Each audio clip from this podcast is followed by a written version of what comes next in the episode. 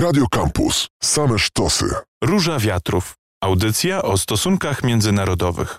Przy mikrofonie Marcin Łuniewski, a moim i waszym gościem jest pani Aleksandra Maria Spancerska, analityczka do spraw Turcji z Polskiego Instytutu Spraw Międzynarodowych. Witam serdecznie pani Aleksandro. Witam serdecznie, dziękuję za zaproszenie.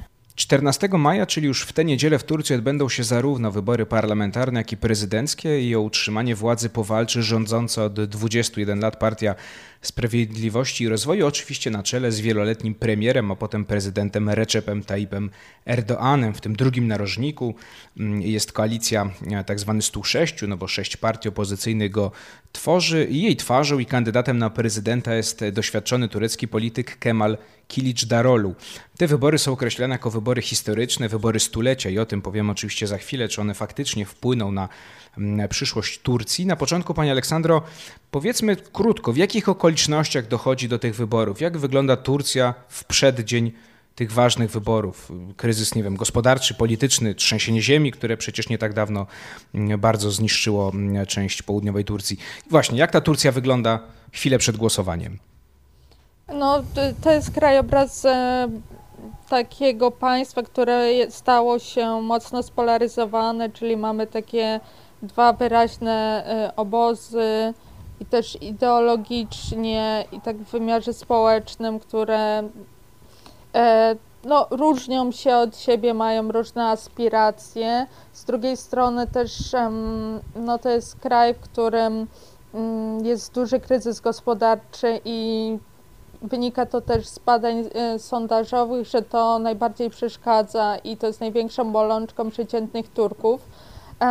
No, sprowadza się to do tego, że Turcy po prostu zastanawiają się, co włożyć do garka, czy będą mieli e, co dać do jedzenia swoim pociechom, gdy te idą do szkoły. E, też zmieniają swój tryb życia, ograniczają spożycie mięsa, więc to jest kryzys gospodarczy. Mm, wysoki poziom inflacji, te niezależne wskaźniki za zeszły miesiąc e, no, wskazują na inflację około 100%, tak. To są duże rozbieżności z tym, co podaje turecki urząd statystyczny, bo no, te dane są około 43-45%. Mm, więc y, to jest jakby taka główna bolączka dla przeciętnych Turków. Um, no i oczywiście skutki trzęsienia ziemi, tak, czyli no ta opóźniona reakcja rządu, e, no bo w tym e, super scentralizowanym tak, procesie decyzyjnym no jest opóźniony proces decydowania na szczeblu lokalnym. Też e, to też ujawniło skorumpowanie mm, organizacji pozarządowych, afiliowanych przy rządzie, mam na myśli e, AFAD, e, taką organizację, tak?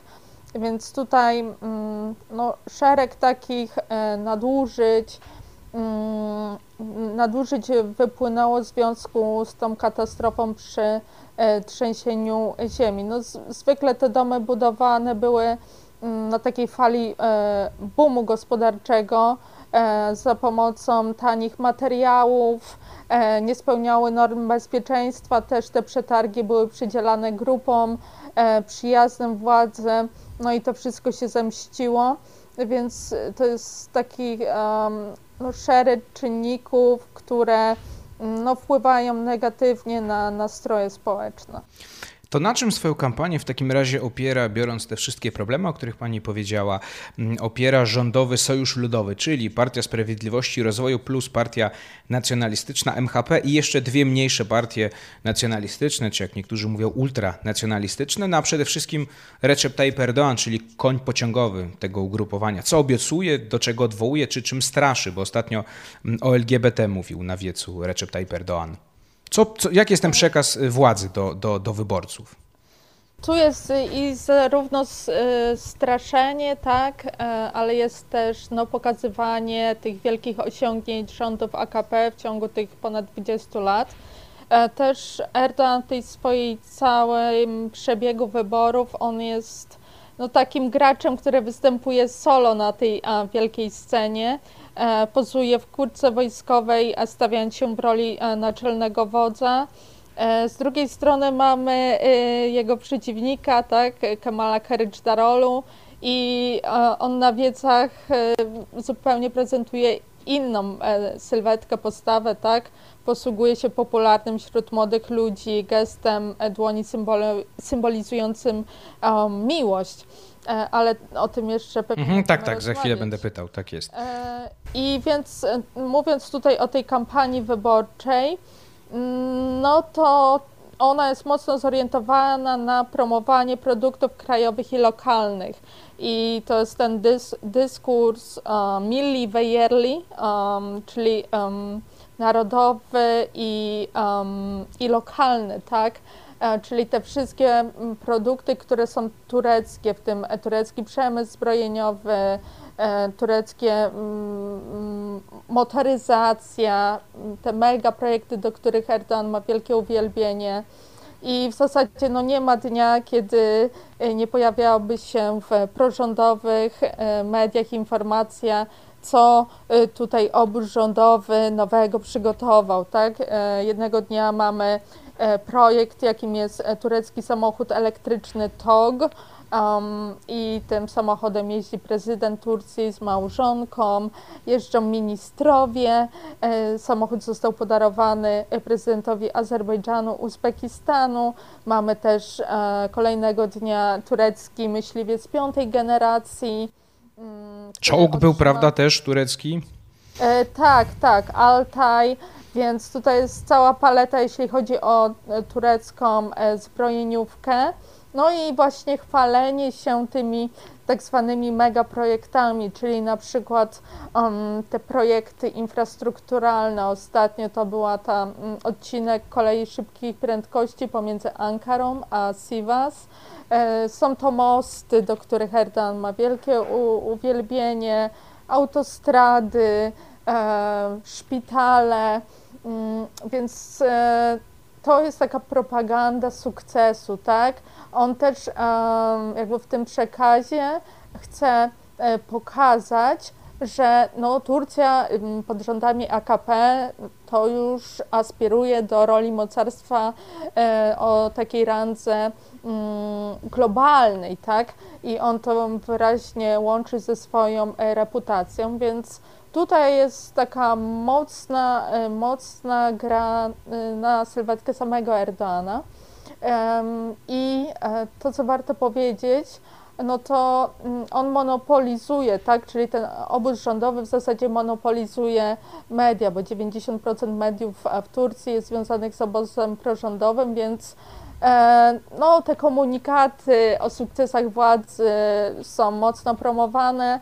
Mm, no raczej e, no nie ma tam e, krytyki na przykład e, w sytuacji gospodarczej, tylko no właśnie jak ten jest przedstawiany, jak ten model gospodarczy obniżania stóp procentowych, no jak on jest w stanie tak pomóc Turcji i umieścić ją w roli tam potęg.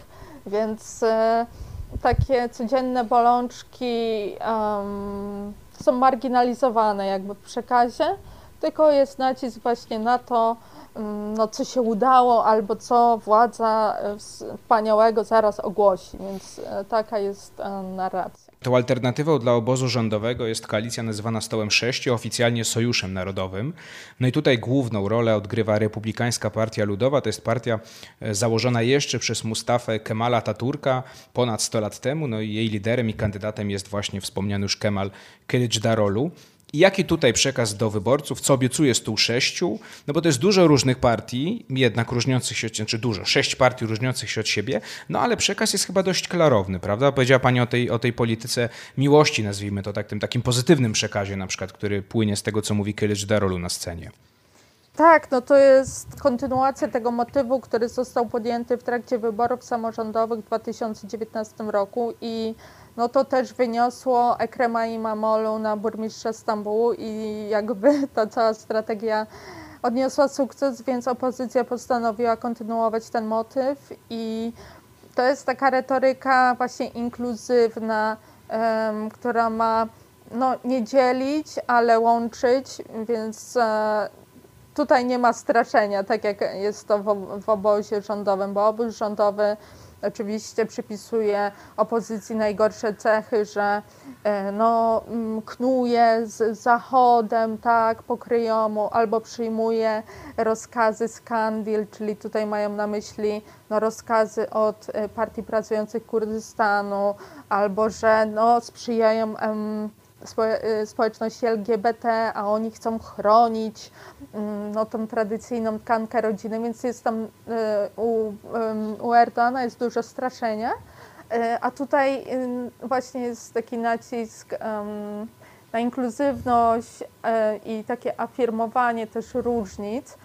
Więc to, jakby ten aspekt, który ich wyróżnia, jeden z aspektów to jest właśnie ten motyw polityki miłości, drugie, no to tak jak u Erdana mamy grę solową i, i grę jednego aktora, mm, który mm, pojawia się na scenie i który w dalszym ciągu przyciąga tłumy. E, tutaj mamy e, ładną dla oka grę zespołową. Przede wszystkim mm, pojawia się Kryczdarolu sam, ale też e, pojawia się w towarzystwie na przykład e, Ekrema Imamolu, e, czyli burmistrza Stambułu i Mansura Jawasza, e, który jest burmistrzem Ankary i oni e, też, jeśli opozycja miałaby dojść do władzy, to oni mieliby pełnić funkcję wiceprezydentów. Tak sobie to wymyśliła e, liderka dobrej partii Meral Akşener, która też wchodzi w skład tej koalicji stołu sześciu, więc E, tam jest e, no, nacisk właśnie na, ten, mm, na tą e, grę zespołową, to ich wyróżnia i to jest przyjemne, przyjemne. dobrze się to ogląda, mhm. tak? Z drugiej strony też mamy Krycz Darolu, on świetnie ogarnia taką przestrzeń mediów społecznościowych, posługuje się na przykład TikTokiem i dzięki temu e, no ma, mm, cieszy się popularnością wśród e, młodych ludzi i nie boi się poruszać tematów, które są stabilizowane społecznie.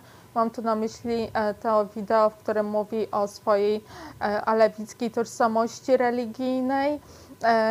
No i to jest temat dość taki no, być może niekomfortowy, jeśli chodzi o taką dyskusję publiczną, no bo w Turcji mamy większość sunnicką, a taka mm, no, bardziej ortodoksyjna społeczność sunnicka w ogóle postrzega alewitów za odszczepieńców, heretyków, odmieńców.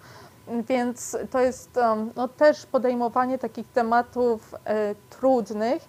Samo wideo zostało okrzyknięte mianem historycznych, mm, więc e, no, on nie wstydzi się tego robić. Poza tym, jeśli przyjrzymy się w ogóle jego sylwetce, no to e, on jest aksjologicznym przeciwieństwem Erdoana, też e, jest porównywany do Gandiego, tureckiego Gandiego. Przede wszystkim e, raz, że to jest aparycja, bo jest drobnej postawy i nosi okulary w takich, y, okulary w cienkich oprawkach. Oprócz tego y, przeprowadził Marsz Sprawiedliwości e, w 2017 roku i wtedy no, dzięki temu jakby ten marsz zyskał e, porównanie do Marszu Solnego Gandiego, więc on być może nie ma takiej e, charyzmy, do jakiej przyzwyczaił nas Erdan, ale posiada taką e, tak zwaną cichą siłę, którą e, potrafi jednoczyć bardzo różne środowiska. No i to, że właśnie zjednoczył pod swoją egidą e, no, partie tak zróżnicowane ideowo, to jest, e, świadczy o tym, jak głębokie jest w Turcji pragnienie zmian. Ja pamiętam, że były takie tutaj też wróż wiatrów. Kiedyś mm, rozmawiałem e, z Karolem Wasilewskim o tym, że właśnie wydawało się, że no brakuje Ke Kemalowi Kilicz Darolu tego czegoś, co miał Ekrem Mamolu, prawda, tej właśnie charyzmy, o której pani mówi, było takie zastanawianie się, czy on poprowadzi opozycję. No widać, że jak na razie całkiem mu to wychodzi. Dodajmy, Ekrem Mamolu startować ostatecznie nie może, bo został skazany, odwołał się. Oczywiście jest to postrzegane jako próba władzy, żeby żeby go wyeliminować z wyborów. A co z partią, zapytam pani Aleksandra, mam jeszcze dwie minuty niecałe w tej części, co z partią HDP, czyli kurdyjską, lewicową partią, demokratyczną partią ludową? Ona może według sondaży liczyć na około 10% poparcia, no więc to jest tu grupowanie, którego głosy na przykład mogą się liczyć, jeśli chodzi o wybór prezydenta. Co z nią? Bo ona nie jest ani w Sojuszu Ludowym, no co było raczej oczywiste, ale też nie jest w stole sześciu. Tak, więc tutaj stół sześciu no, unikał takich e, zawiązania formalnych sojuszy, no, żeby nie stać się atakiem ze strony, e, żeby nie być obiektem tak, ataków e, ze strony obozu rządowego.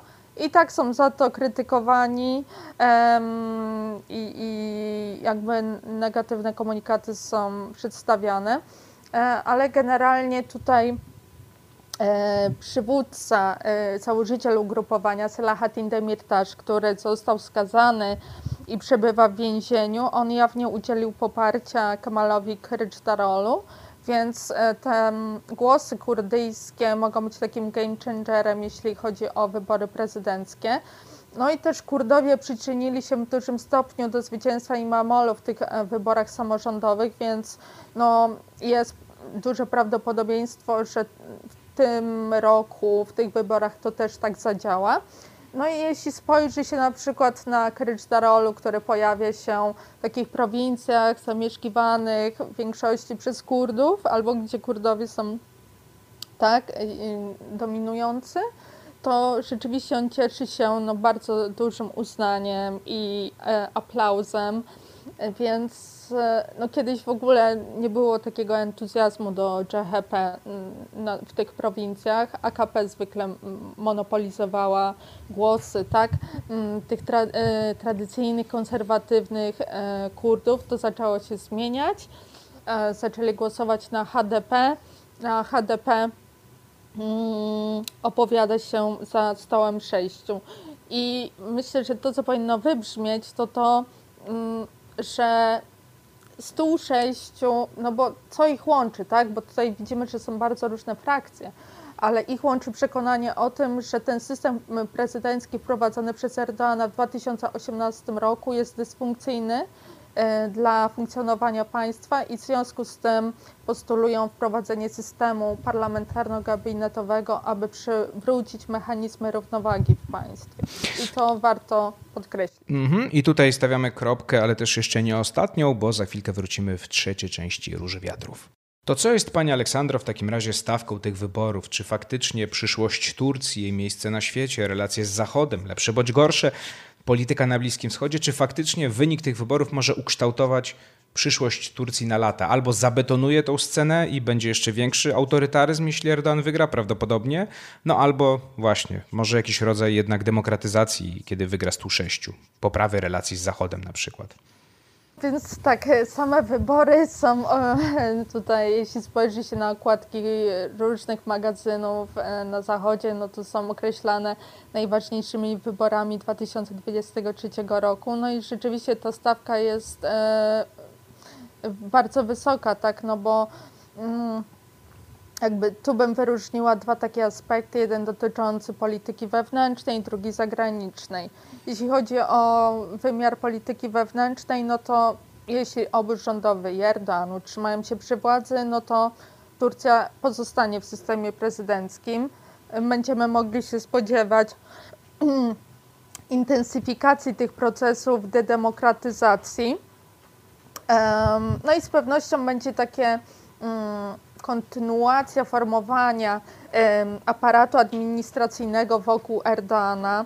E, proces decyzyjny będzie zdominowany przez jednostkę. No, też nie będzie można mówić o niezależności banku centralnego, więc to też no, nie wpłynie mm, pozytywnie na wymiar polityki gospodarczej.